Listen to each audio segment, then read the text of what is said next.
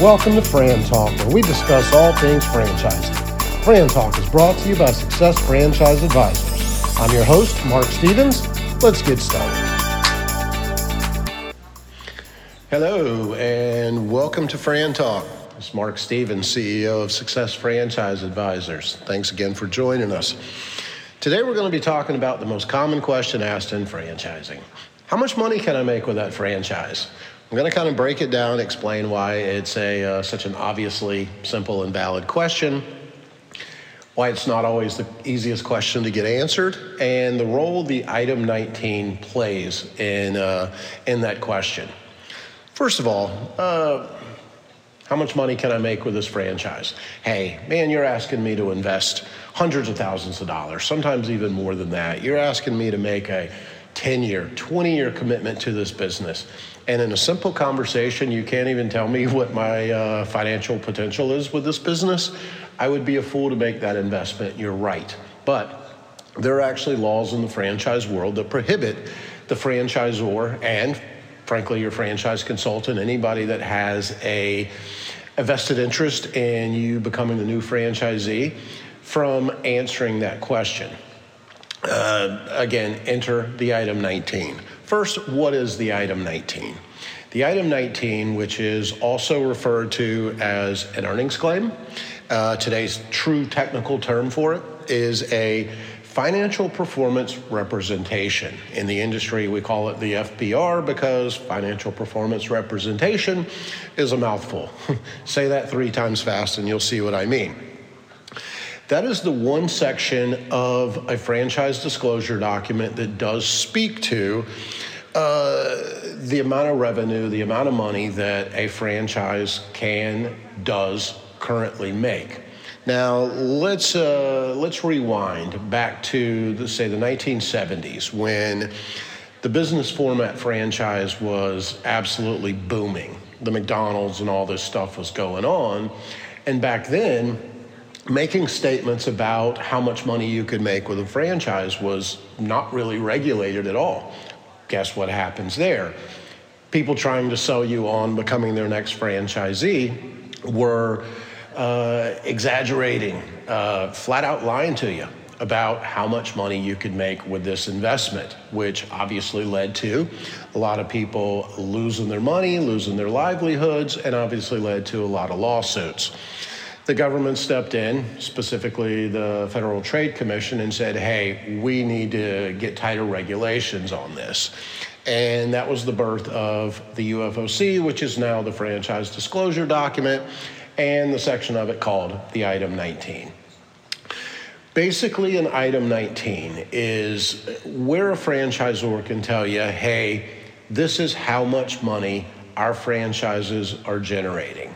Now, notice I said generating, not how much money our franchisees are making, and there's a big difference. A franchisor, when it comes to the item 19, one, it's important to know that A, it's optional.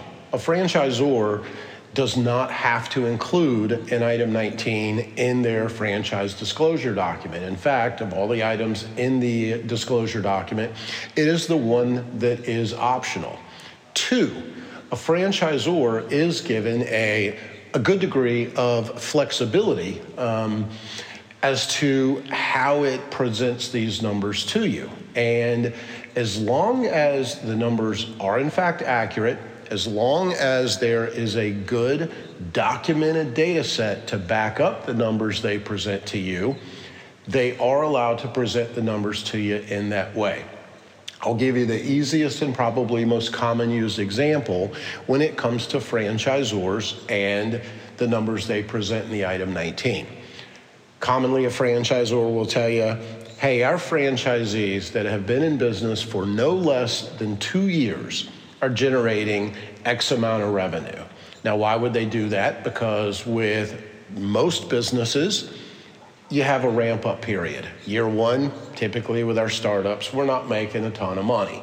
Um, so they are allowed to back out those businesses that are on the ramp up phase. Um, it helps keep the numbers strong without the franchise that just opened last month, that's still in their ultimate infancy of the business, kind of blowing that bell curve.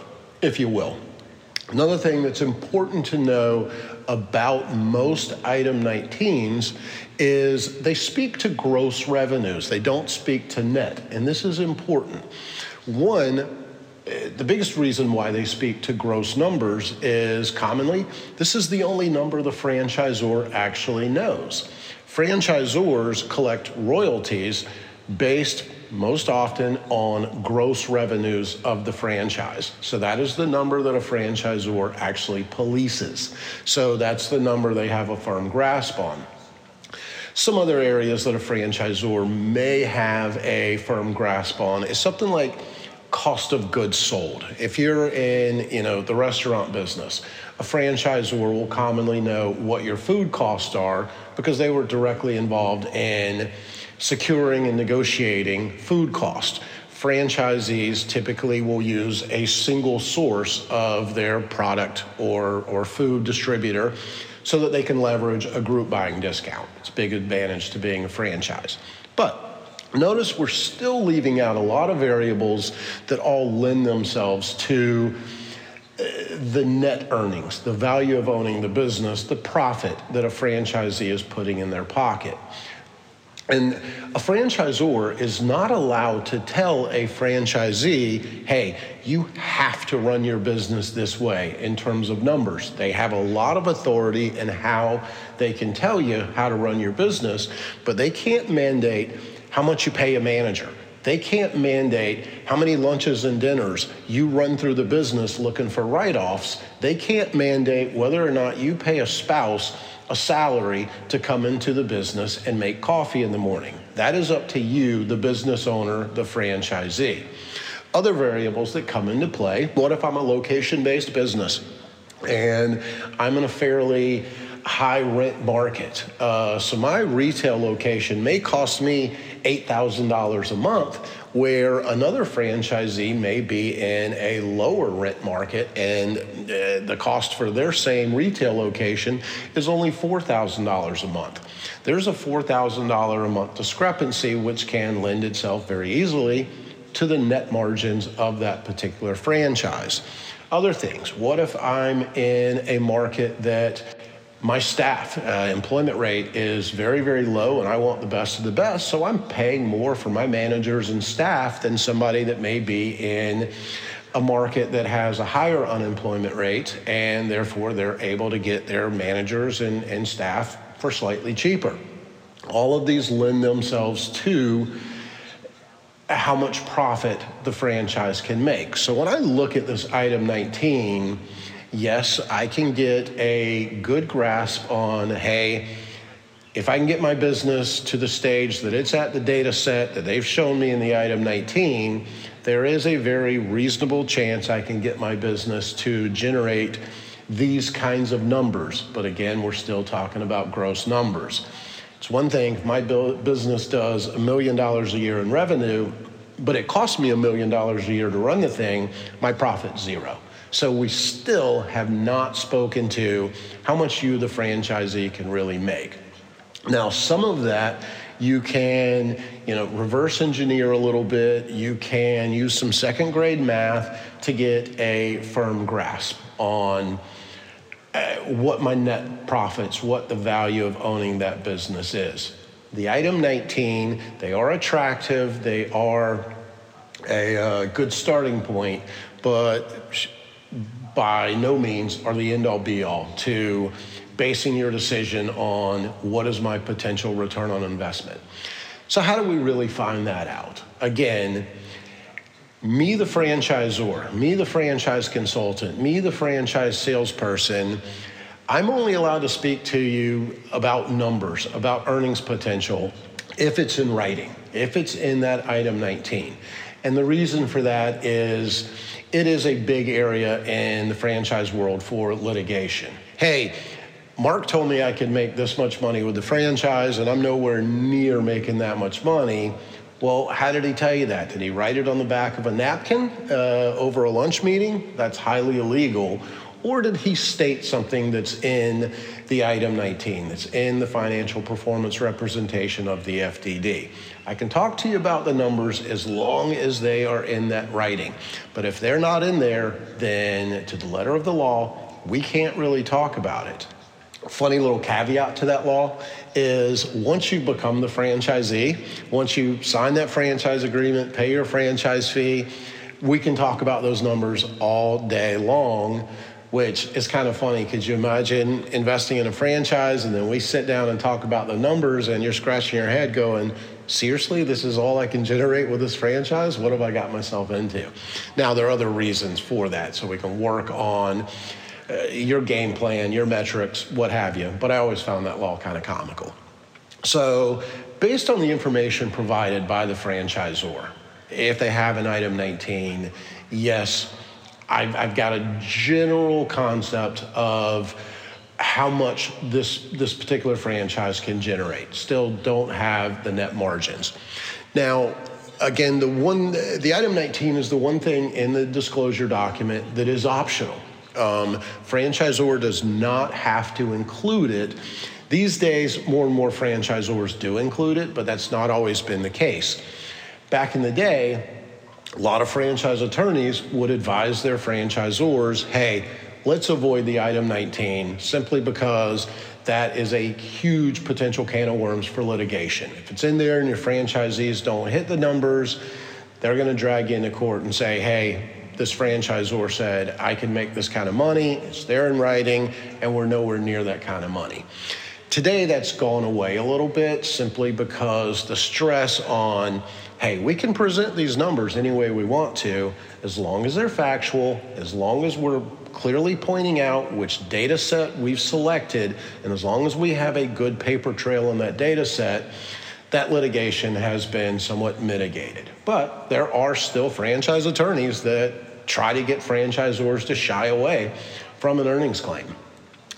Some of the reasons a franchisor may avoid putting an item 19 in their disclosure document is one, they just may be a very young and new franchise system.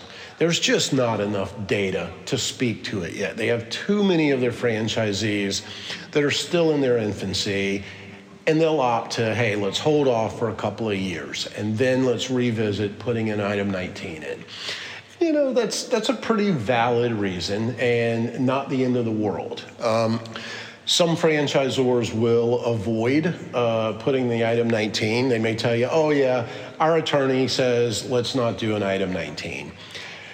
Again, not the end of the world, but in this day and age, something I would still kind of consider a red flag excuse. Probably the biggest red flag excuse is simply, because we don't have the numbers. if the numbers are so bad on their franchisees that they just say, hey, let's not do an item 19, period, um, that is a red flag, and you should probably scratch that franchise off your list. So we're still kind of left with even a good item 19, we're still kind of left with great. I know what kind of money I can potentially generate, but that's not how much money I can make. How do I really find that out? The answer to that is through a process called validation. Um, I'm going to be doing a whole nother podcast on validation, but in its simplest terms, validation is the process of speaking to other franchisees, checking up on how you doing with this franchisor. Most common questions asked to other franchisees is, hey, are you happy with the decision you made? Plain and simple. If you had it to do over again, would you do it? Other common questions are Did they really back you up in their training and support like they claimed? And the biggie, how much money are you making? A franchisee can tell you all day long about the numbers they're making, the money they're making. Heck, they can open their books and show you their P&Ls if they really want to. You ask yourself, well, why can a franchisee do it and the franchisor can't do it? And the simplest answer to that is motive. The franchisor has a vested interest. They want their franchise system to grow. They want franchisees. You're a franchise consultant, they want you to invest in a franchise because they're making a commission. Um, they have motive for you to move forward with that franchise. Same deal with your franchise development manager, which is a fancy word for your franchise salesperson. They're commission based people as well. and they want you to move forward with that franchise. So they have motive to stretch the numbers, skew the numbers. Uh, not to say they're unethical people and going to lie to you, because more times than not, that's that's not the case. They're they're you know giving it to you straight, but they're following the law. Uh, they're the the category that has incentive to get you on board, which may or may not involve skewing the numbers. So they're only allowed to talk to you about numbers provided it's in the item 19. A franchisee has no motive, they have no vested interest. Whether you become a franchisee with that system or not has zero impact on their bottom line, most likely. So they have no motive to lie. They have no motive to stretch the numbers, skew the numbers, give you fuzzy math, anything like that. So they are the ones that are allowed to tell you straight up here's how much money I'm making with my franchise. And when I say making, here's how much money I'm putting in my pocket, generally pre tax, but you know, that's how much money I'm making. And they're allowed to tell you that. So even if a franchisor has an item 19, which again, more and more franchisors do these days, look at those numbers, they're important. But also understand that in those numbers, there are other dynamic variables that can swing and have a huge impact on what the true value to owning that business is. So look at the item 19, but don't stop there. Talk to other franchisees and get a very, very firm grasp on what you, the franchisee, can really, really make with that particular franchise. That concludes today's podcast of Fran Talk. As always, I thank you for tuning in. Uh, hey, if you're serious about exploring franchises, I'd love the opportunity to work with you. I'm paid by the franchises that I represent, so my services are always free to you, the investor. I may have some great ideas for you, I may not. But one thing I can guarantee you, I will make you a smarter franchise investor. So please do reach out. Best way to reach me is via email, and let's schedule a phone call. You can reach me at marc, M-A-R-C, at successfranchiseadvisors.com. Again, that's marc, M-A-R-C, at successfranchiseadvisors.com.